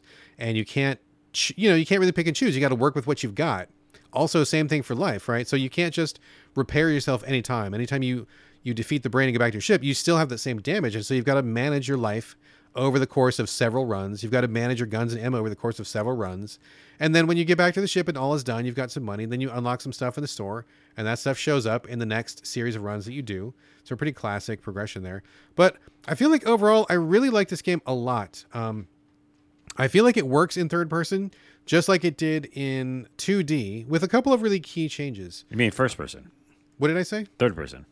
Oh, my bad. Yeah. Um no yeah, okay, yes, correct. It works in first first person. person. It works in first person. Yeah. Just like it works in 2D. That thank you for that correction. That's what I meant to say. Um but it is different, a different flavor. I feel like um it is tactical and easier in a way that the first game wasn't. In the first game it was a lot of twitch, a lot of like really fighting for your life. Um, but this one, because you're third person, I feel like you can you're kind of approaching it more cautiously. Like you're like very carefully. Okay, how many enemies are in this room? Where's the thing I need to get to? I feel like it, it, feels strategic in a way that the first one didn't, You which can I think is environment more, maybe. maybe Eh, so. In yes and no. Oh no, because it's first person. Yeah, it's, it's kind of interesting. You can adjust the field of view, which I did. I changed the field of view, which really made a difference. But also, um, it it helps in a way because you can kind of aim and be more cautious, and you can see things further away from you. But also, you're losing the situational awareness of behind you and to the back Right, of you. right, so right, yeah, so it's kind of a toss up. Like it's a, it's like a win and lose both at the same time. Um, I think ultimately, I would like a third person option. I think that would be my ultimate sweet spot. But you only have first person, so that's kind of a disappointment. But that's okay. I'm still dealing with that. Um, but I feel like also the runs are maybe a little bit too long. Um, I, I have not completed the game yet. I haven't even completed a full run yet. So I get like maybe like five ships in and the difficulty really ramps up. And so I'm still like, you know, unlocking stuff and finding my way with it. So it's, it's still good, but I feel like the runs could be a little bit shorter or at least maybe like you could save after doing like three ships or something. Cause it does kind of suck to get like, you know, a good piece in and then you die and you go back to the very start. So Yeah. I feel like it's a little bit too punitive at the moment. I wish like, you know, every two ships save and then you know give it a, another tr- a shot or something like that but uh, but overall i really like this one a lot. It's um it's interesting and quick and tactical in a way that the first one wasn't but it still feels like the same game but like different. It's like a friend that you recognize but they've grown and changed over the years and now they're in a different place but also a good place. And so it's the same but not quite the same and it's new but not quite new. And it's very interesting to see a developer take the exact same game and just flip it this way and see how different it is and yet how similar it is. So it's pretty cool. I do like it a lot. I do plan on finishing this one. I'm going to really give it a shot. And if anybody likes what I've said, check this out. Gunhead, playing this one on PlayStation actually, but also Cryptark is really worth a look as well. I think both of these are great, especially to do like a compare and contrast would be really interesting for like people who are studying game design or like game development. I think this is a really neat use case. Yeah, and you think it's easier, kind of. I do think it's easier, kind of. I will say there are difficulty settings in Gunhead. I, I can't remember if there were in Cryptark or not, but I've got it on the easiest setting, and so it's pretty easy, which is fine because I kind of like basically just chill out with it. But um, it does get hectic, and you do have to like really manage 3D space. So I'm still kind of coming to grips with uh, managing like above and behind and, and below. A little bit more um, detail put into like the radar, I think would help. Uh, it's it, there's this radar and there's lots of maps and stuff, so they really want to give you some help. I think just a little tweaking of that. It does feel pretty early, and like I always say, the best time to play this game probably six months from now when they've polished it up a little bit. But it's still in a good good place right now, and I do recommend it for people who want a roguelike that is a little bit something different for sure. All right, check it out then. Yeah, Gunhead is good stuff, and also Cryptark as well. And real quick to a tangent, uh, uh, because you mentioned, or I just mentioned easy, or you mentioned easy. We both mentioned easy We did. modes. Um, this is something that PlayStation has that I just learned about. What's that? Uh, that you can change in the settings, uh, recommended or like preferred mode of difficulty oh, like in your your system settings. in your system settings, and it will Oh, pick okay. it on the game. oh, interesting. Okay, that's cool. So I just recently put it down to easy. I was like, fuck it. I'm so tired of this shit. Like I always, you know, get mad as it's maybe too hard or whatever. Uh, I can always adjust it, but I just love it that like, you know, maybe you do want it hard or whatever. You could do whatever you want, but like it adjusts it in the games. That's Yeah, that's weird. pretty cool. I love having those options. I think Xbox has a suite of options like that as well. I don't know about difficulty, but there are certain things you can change on a system level Yeah. that will be applied to like every game that you play. I do as like long as that, the yeah. developers uh, you know, make those changes. So it's pretty cool. cool. All right. That is Gunhead. Carlos, Trepang 2. Yeah. I know nothing about it. Literally zero. Okay. I thought we were gonna keep doing this game. I mean, you can do it. I don't know anything about this game. well, I'm doing it because I played the game. Okay. so- You, I'm you're glad like, one of us can has played guess the game. it is. Okay, let me guess. Let me guess. I don't know anything about this. I know that Darren uh, at Game Critics took it on for a review, which surprised me. Um, the title tells me nothing. I don't even know what a Trepang is, and I didn't know there was a first one. Uh, literally nothing. And knowing your taste, I'm gonna say, oh shit, I don't know, some kind of a open world actiony real time combat thing, probably anime flavored. Uh, that's as far as I can get. What do you got? Wildly off. wildly off. Okay, I'm two for two, and you are um, zero. you're like For zero. 1.5 for two. Didn't I get the first puzzle? Pre- you were pretty spider? close. Okay, I'll give it to you. That's fine. Two for two. Okay, I'm zero uh, for two. So this is just a first-person shooter with like powers. That's it. Oh, boring. Okay. Right, which is again it can be boring, but what you've heard this like a, a broken record from me. If I'm in a mood uh, Sure. or something, you know, I just want like I want a first person shooter now, and Well, what's I like it called them. Trepang? What does that got to do with anything? I don't know, mean? and I'm not. gonna- I don't think I, I even want to know. How about that? I don't even Ah. want to know. That's frustrating. Um, there is a Halloween update I just saw. Um, yeah, I don't care. Oh yeah, that's right. There's there was in the menu. It opened up and it said, "Do you want a pumpkin head?" And I was like, "No." Let me tell. The, let me figure out the story first. It's November. Thank you. Jesus. well, not rude. that's not why. It could have been a Thanksgiving head, but uh, turkey head. Turkey head. Turkey Head's a good name for the podcast. Yeah, Although we're not really talking about Thanksgiving. Anywho, I just look at look at the gifts on Steam. Look at the you know quick trailer. You know what this game is? It's like run and gun, shoot enemies, and but also powers, and not a ton of powers. I don't I don't know. I'm sure you can unlock more, but I just played for a little bit, and you have the uh, you know cloak thing, and then you have the the slow down time thing. like you go invisible, like the Predator. Yep, go invisible Okay. and then you can uh, you slow down time. The slow down time is awesome. It's not Okay. like slow down the world, Max Payne. It's just slow down.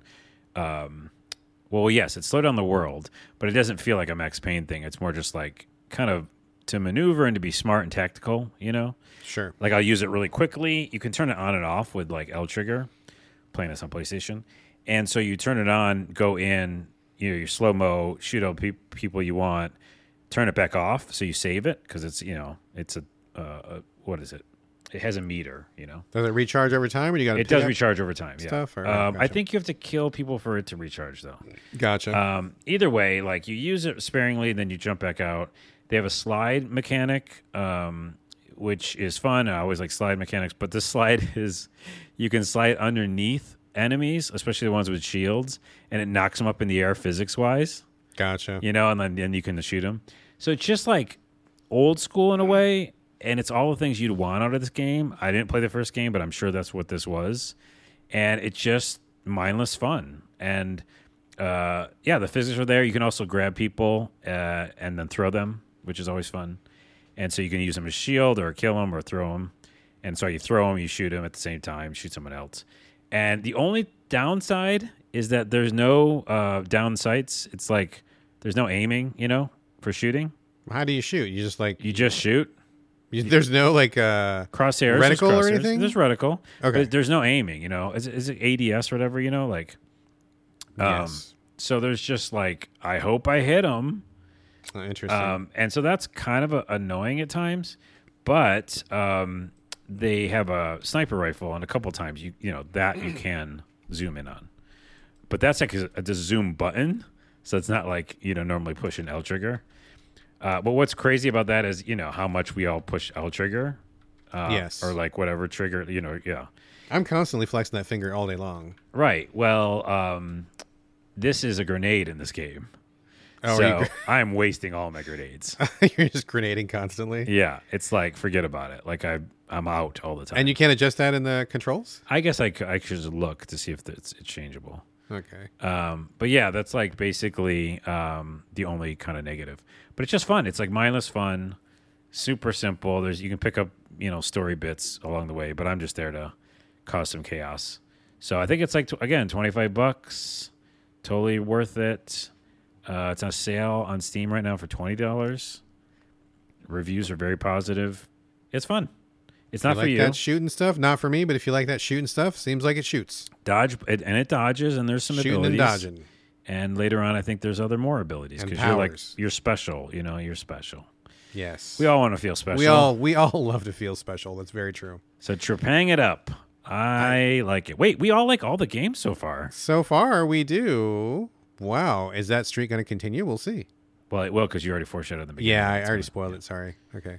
Um. All right, I'm going to talk about Flooded. You want to give this a shot? Flooded.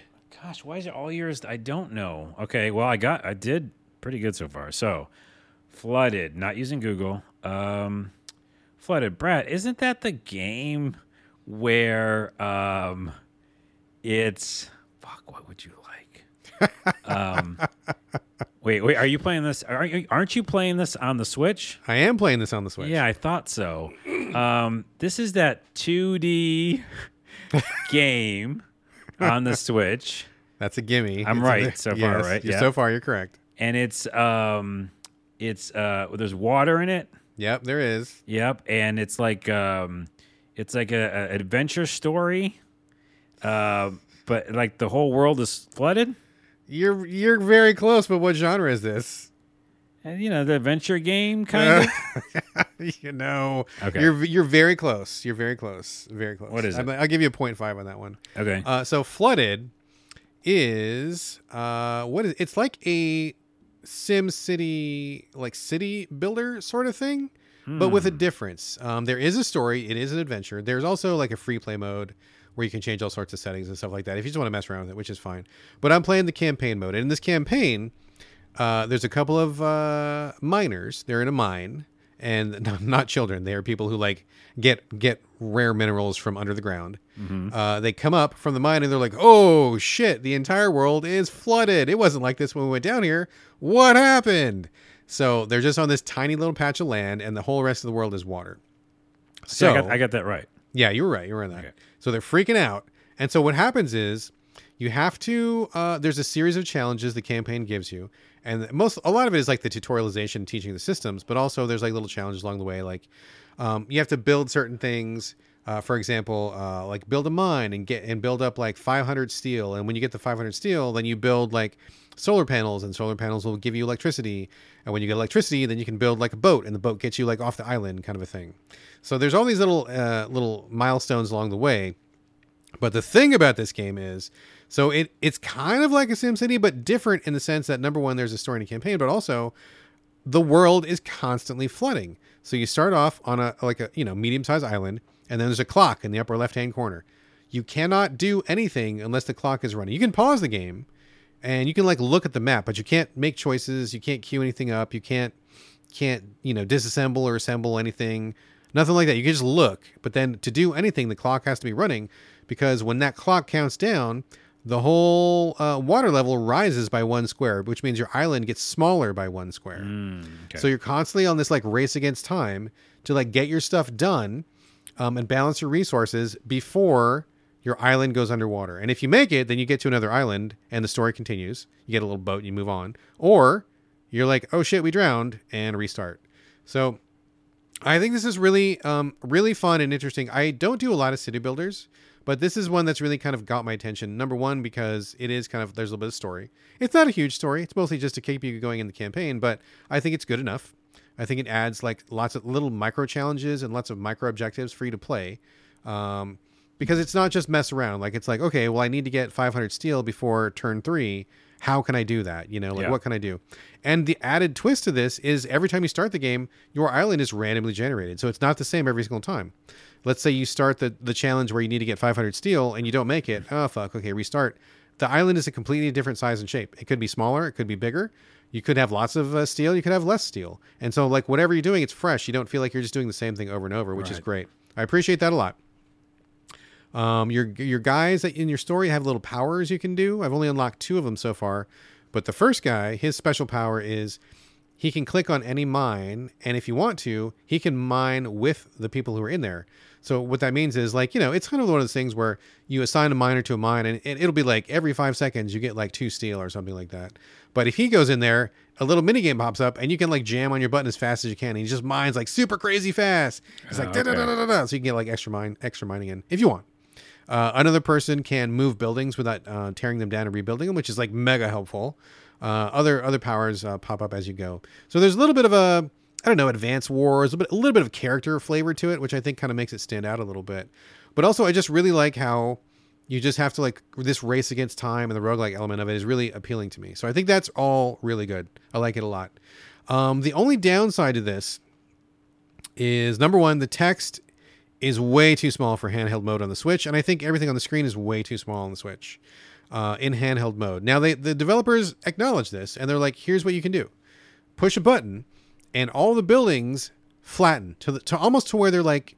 Um, like like tokens almost. That that is like highest possible visibility, and that's the mode I play in all the time. Um, because you don't need to see buildings, you don't need to see animation. I think this game is entertaining enough to where simply doing the challenges is enough fun for me. I don't need to see like all the little teeny people walking around and Ah, all that stuff. yeah. You know what I mean? Yep. It's just like here's the here's the map. Deal with it. um, it runs better in dock mode. It's bigger in dock mode. My TV is pretty big, so I play it in that mode as, as much as I can. It's it's pretty small on the Switch, I think. Um, also, I will say that I do feel like recently. Um, I'm hoping Nintendo's going to be announcing a Switch 2 pretty soon because I feel like a lot of the games I've been playing lately have been hitting the upper limit of what the Switch can do. I've been playing a lot of games where they've been chugging or where there's long pauses as it loads something. Um, you know, none of the Nintendo first party games, of course, but like a lot of the other like indie games and stuff. Just more and more and more, I'm noticing like they're struggling. Yeah. So I think it's maybe time for an upgrade for the Switch. This one chugs a little bit, not too much, uh, but when there's a lot going on, on the screen, or like when you're in some of the menus, it does chug. And it shouldn't. I mean, come on. Um, it really shouldn't. Yeah, it really shouldn't. come on. Yeah, but overall, it feels a little bit like Frostpunk, where you're kind of like, I was gonna say that. yeah, yeah, it's kind of like Frostpunk, where you're kind of like a plucky band of survivors trying to stay alive against the whole world. Like all the elements are against you, you know. Um, and I just got to the part where there's like pirates. Pirates show up and they try to steal your resources. You got to erect little defenses against them. It's all just very small and contained, but also really cool, really good idea, really well done.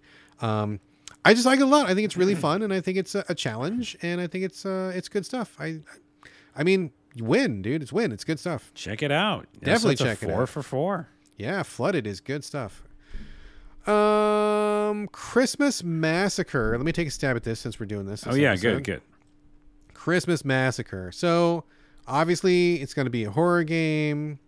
Uh, I'm thinking, as most horror games are, it's probably first person, probably dark hallways. You're either Santa or maybe you're killing Santas. Uh, maybe you are Santa. I'm going to say that you are Santa, Okay. deranged Santa, and you're going around dark, spooky hallways killing people. And then that's what this game is. Pretty close, but it's, Oh, okay, okay, it's third person, and you can switch to first person. okay. So I was halfway there. All yeah, right. but you are Santa, and you are killing people. Oh, you are That's- Santa. Nice. yeah. Okay, nailed it. Excellent. Okay, So you good. got one before they we're, we're finished. Okay. Um, it's one of those games where it's like it looks like PlayStation One again, right? The Oh, horror those games. real. Uh, okay, gotcha. The, Yeah. yeah. the chunky, chunky. but it's graphics. not tank control, so you know you, you're just walking around with analog control. So it's not that because I don't. I really get tired of tank controls. Um, but is that look? There's actually like many different camera filters. So like the first one's VHS, but you can actually change it, which I appreciate. Oh, okay. to like just PlayStation graphics or like uh, I have it on like eight millimeter film or something. Gotcha. So you can kind of like fuck with it until you know the visibility is good for you, but it still has a aesthetic, you know, a feel. Got it. Got it. So yeah, I mainly played this game for the lulls. You know, I wanted to get some good videos out of it because it just seems ridiculous. You're Santa killing people, um, and th- what's weird is two things. You start the game in the you know pre-story or whatever, which is not what they call it. The pre-story, The Pre-story. What's it called? the, opening prologue. cutscene, Prologue. prologue, prologue. Yeah. Okay. the pre-story. Um, you are you're supposed to be small Santa, or you're like small kid, you know, and like you learn like Halloween did it, where the kid like kills and it's like, oh no, that's you know bad, don't do that, and now that's how that person became the origin story. What? You start killing people as a kid? Well, Halloween did that with the little kid. Do you remember that Halloween? Ah, I've seen it. A Movie? million, I don't remember. It's. I haven't seen it in, in decades. Anyways, it, here's don't worry, don't worry, because your kid, you as a kid, is just the same exact model, the Santa man, but smaller. but smaller, Oh wow. and it looks weird. Like you know, you can't reach like certain things. And I was like, "What is this game? Am I just a miniature Santa the whole time?" But it's saying that you're supposed to be a kid or something dressed as Santa. Dumb. It's really ridiculous. okay. So you finally do your first kill, which takes a minute because um, I'll tell you how the game works. It actually is a little smarter than just go around and kill things. But um, and then at some point he says kind of many years later, and now you're adult size. But it's the same model. It's just everything is the same size now. Is this supposed to be like a comedy game or is it not? I can't tell. All these games are that same thing. It's like they're not ever really trying to be. you know, Okay. Okay. they're kind of their own genre, right? PlayStation graphics, scary kind of killing is ridiculous. Um, this is more over the top than a lot of the other ones. Um, but what's the interesting? Two things are interesting about this game. Where I could just say those words and you'd kind of get what it is, but it's it's a sta- definitely kind of like you hide in the shadows game, which makes you feel like a killer kind of thing. Where there's a sensitivity meter and you can see if you're fully hidden, that kind of thing. Oh, so you need to sneak up on people? You're, You're not just like a like yeah. a rampaging serial killer? Yeah, yeah. And if you if too many people see you, like in the very beginning tutorial, they'll run away, and if they get away, it's game over. Call the cops or something? Yeah, Gotcha. I Okay. guess that's probably what happened. And Santa looks sad or whatever, and he's like, "Oh, I didn't get." Oh, I didn't get Yeah. my kills. Yeah. Oh. And when you do kill, was that Lorne Michaels? That I don't know Lauren what that was. Sorry. I just like apologize. Sorry. Oh, my, it'd be good if the show was funny tonight. Um. Anyways, yeah. terrible. uh, so Went yeah, from bad to worse right there. I know. Sorry, but basically, um, you want to capture people before they run away, and then that's by staying in the shadows. And so then, when you get to the actual game after the like tutorial prologue thing, you um, you know, there's some weird things with like nuns and just creepy imagery. and I don't know What? building I'm in, but I'm like in a weird building where people are dancing downstairs, and th- that image is will haunt me forever because the guys are like dancing, but they're like almost like dancing like marionettes because it's Oh, like really weird. bad graphics, you know. Yeah, yeah, yeah. So it all just feels like surreal, like a you know a weird dream. And so you have to kill and then like get away back into the shadows. Kill, get back in, you know. And so you have to be just tricky about it. Do you have to Um, hide the bodies? No, you don't have to do that. Okay. And this is gross. If you chop up the bodies enough, it turns like into pieces and stuff. It's really Gross. Yeah. All right. So okay, I'm not playing game for gore. I don't like gore. Yeah, But- I was gonna say you're not a gore guy. But this is just like it's so ridiculous. PlayStation graphics, you can't take it seriously.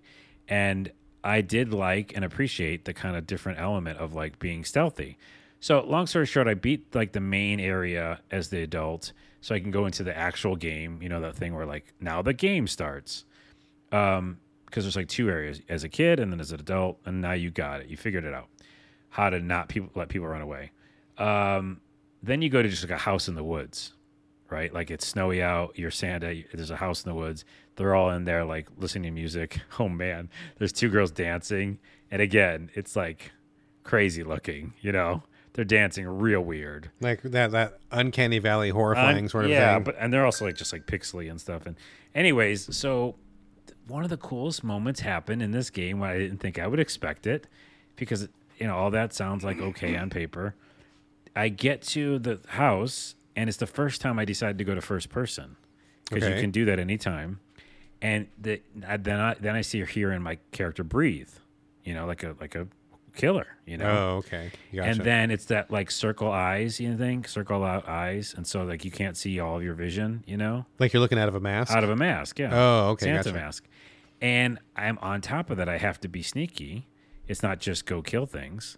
So I know that I have to be. I have to stop sometimes.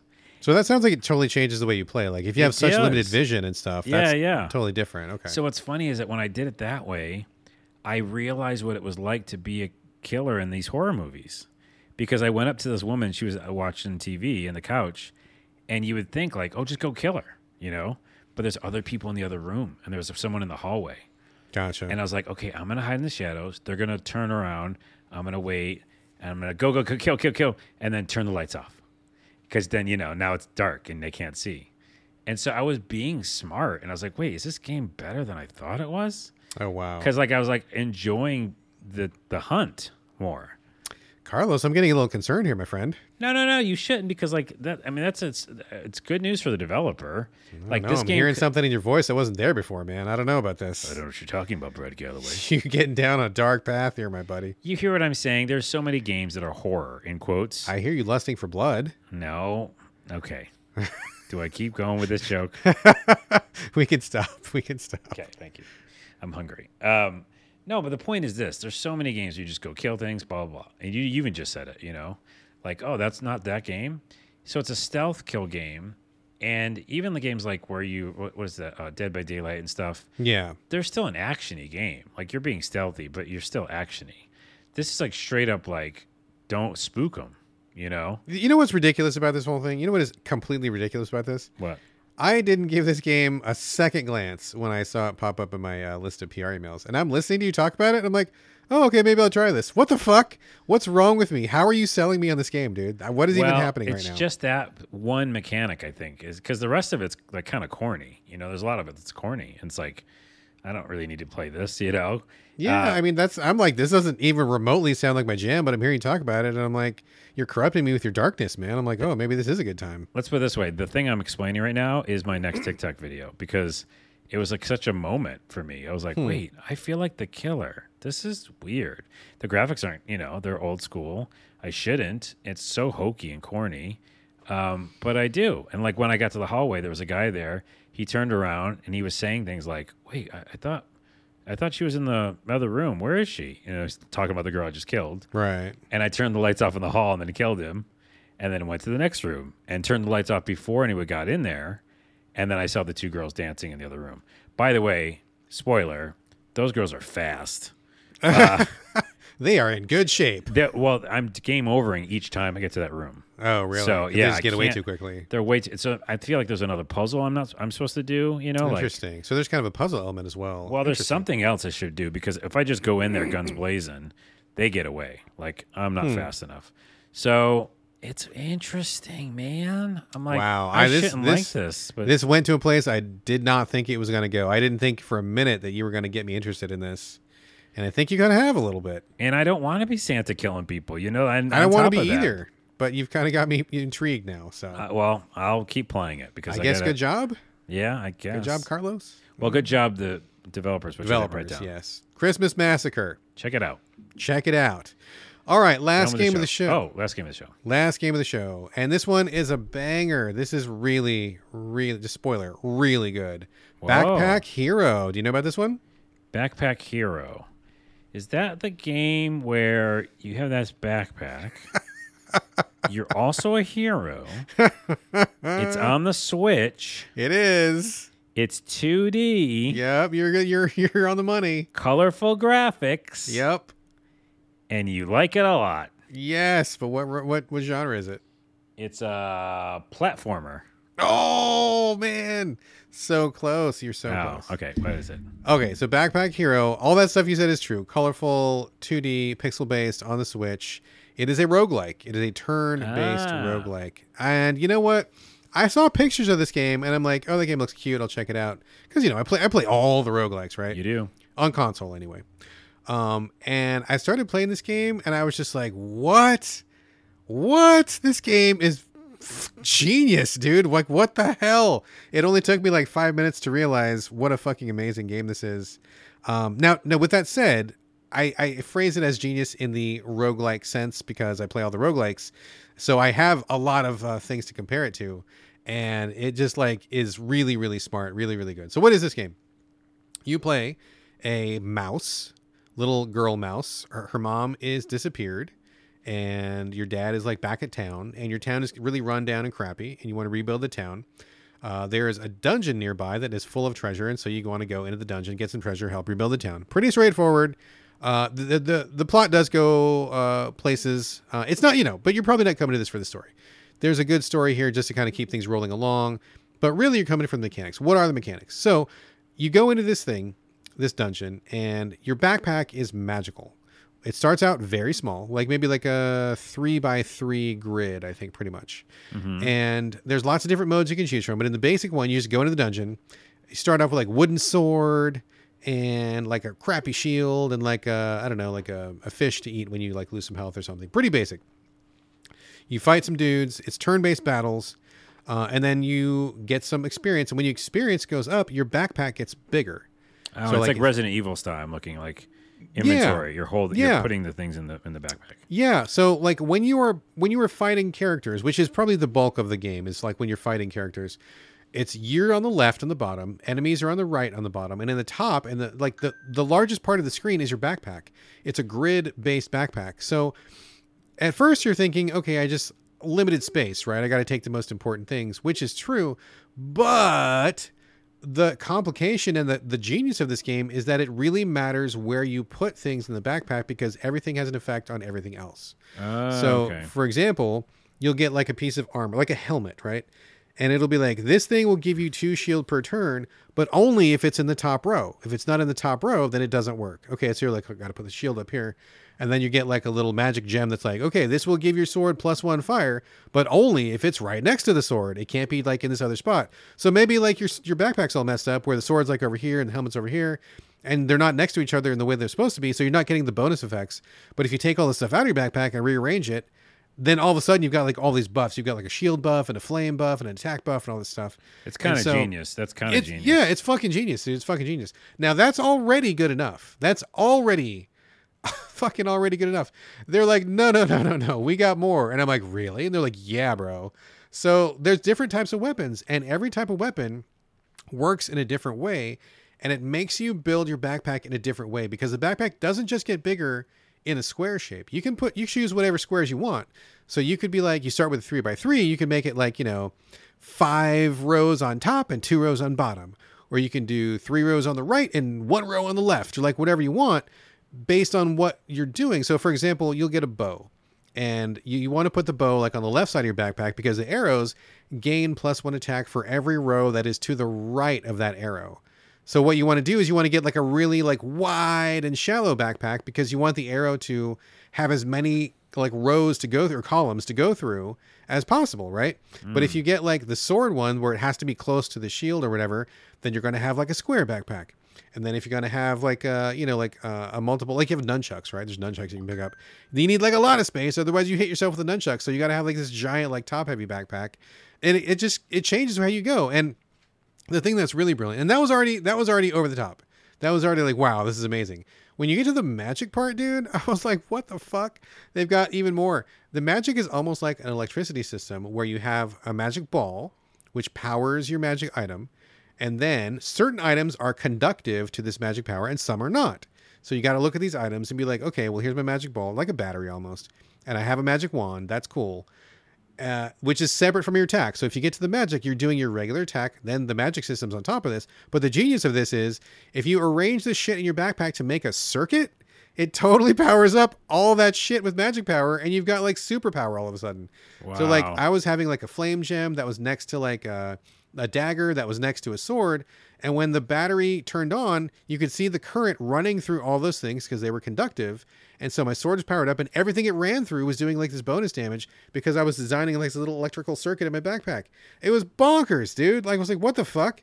How is this game so good? How is this game so rich with systems? Like it's just it's crazy that this is what it is. So like half the game is like looking at the stuff you have, rearranging it to give yourself as much power, offensive, defensive, magic power, all the little like, you know, passive effects and stuff.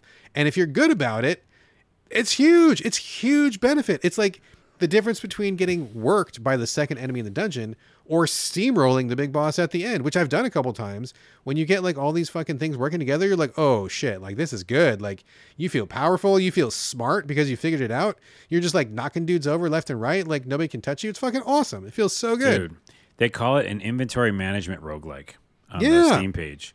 And it seems super unique. By the way, not to make it about another game, but God of Weapons was a game like this. It's being sold together with Backpack Hero right now in Steam. Uh, like you can get both of those inventory management games at the same time, but it's a rare like uh, genre. Yeah, I don't. it just seems not, like they yeah. killed it. We didn't play There's- God of Weapons though. I have not played God of Weapons. I would be open to it if it's being bundled with this. I'll check it out. It But is man, being bundled. Yeah, It is just like okay, so like that's all that's all good. That's all amazing shit. That would be enough right there. That's already enough, more than enough. But It's then there's like a whole story section. Now I will say, you can do just like roguelike run. You can just like uh like quick play bonus mode. Just just do the dungeon run if you want to. Uh, but the thing that really puts us way, way, way, way, way over the top is there's like a town and a story mode. And in the story mode, they slowly work you through the mechanics. They give you these little milestones to like shoot for, so you're not feeling overwhelmed. So you kind of learn things as you go. And what I really like about this is they give you these little micro challenges. You'll meet villagers and they'll be like, "Hey, I want you to do this thing for me." And what this means is I want you to take these three items as your starting items, and you got to win with these three things. You can pick up other stuff along the way, but you got to use these three things. And it could be like, you know, it could be something that's really powerful, OP, or it could be something that's really hard to use. Um, so, for example, like one of them is like an ice cream cone. Someone's like, use win with the ice cream cone, and I'll give you a reward. I'm like, okay. And what the ice cream cone does, it, I mean, I'm, I'm not going to get too in the weeds, but like it changes how your energy system works. And so that's like you got to totally change the way you play in order to make best use of the ice cream cone. Or someone's like, "Oh, use this armor," and this armor totally changes the way you play, and you got to like figure out whole new ways to like everything you know doesn't work because you're using different equipment. And so it's like constantly giving you new challenges, new things. You're not doing the same thing over and over. Like you're always thinking about how can I leverage this? What is the advantage of this? How can I use the bow? How can I use this electrical battery? Like what can I do? It's fucking brilliant, dude. It's so good. Um, the, the the story side I think is great. Again, you're playing it for like learning the mechanics and stuff, and the micro challenges. Not really the story, but that the fact that it even exists is awesome. Backpack system, fucking awesome. Uh, it's just brilliant. These people fucking understand roguelikes. They understand the core of roguelikes. They get it. They have iterated on it. They have gone beyond it. Like it is just like one of the best roguelikes I've played in the last few years. It's so Dude. fucking good. I can't put it down. It's amazing. And it's also expectations. We always say that. Like, you know, you you went in going like, "Uh, this might be okay. Yeah. And it just kept surprising you at every turn. Oh my god! Like I- every time I think I see the the size of it, it's like it keeps going, dude. A, you sold me on it, and I don't play a lot of roguelikes. You don't, yes. um, so I'm going to wishlist it on my Steam because it, it seems like it does all the right things. oh my god! and the so fact that it has a story as well, and it's just smart and interesting, and I like the character design too. Uh, I'm all in. I'm actually going to check it out. It's so good. It's so good. Just one little quick word of warning. I'm playing it on the Switch, and as I just dis- discussed, the uh, the hardware limitations of the Switch. It's 99% totally fine, and in fact, it's a good fit for the Switch.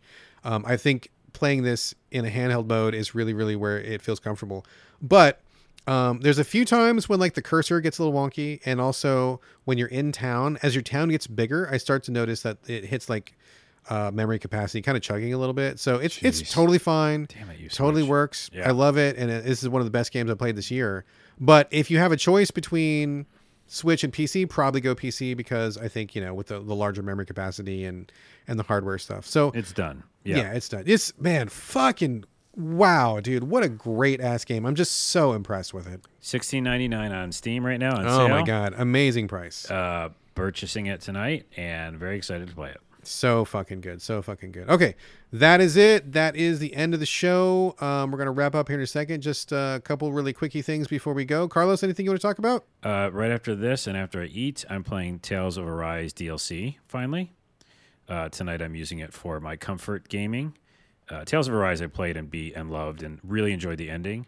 I just bring it up because the ending was that one of those endings where it kept going after the credits, you know, Oh, yeah, yeah. and I loved it. Like it kept telling story, and because I'd spent so much time with those people, and now Beyond the Dawn is the DLC, and it's like where that you know literally where that story picked up after. Uh, so I'm excited. Right on. And then Beacon 23 is really good. I think I mentioned it last episode. what is maybe. Beacon 23? Maybe I didn't mention it last episode. It doesn't sound familiar. What is Okay. it? Refresh my memory. It's the author uh, of Silo, and that was also made into a, t- a TV show for yes, Apple. it's on my list still. Silo's very good, but Beacon 23 is also fucking very good. Sci-fi mystery, super awesome. I think it's on Oh, man. MGM You keep- Plus. What? Yeah, That's a channel now? yeah. You can watch the first episode on Amazon for free.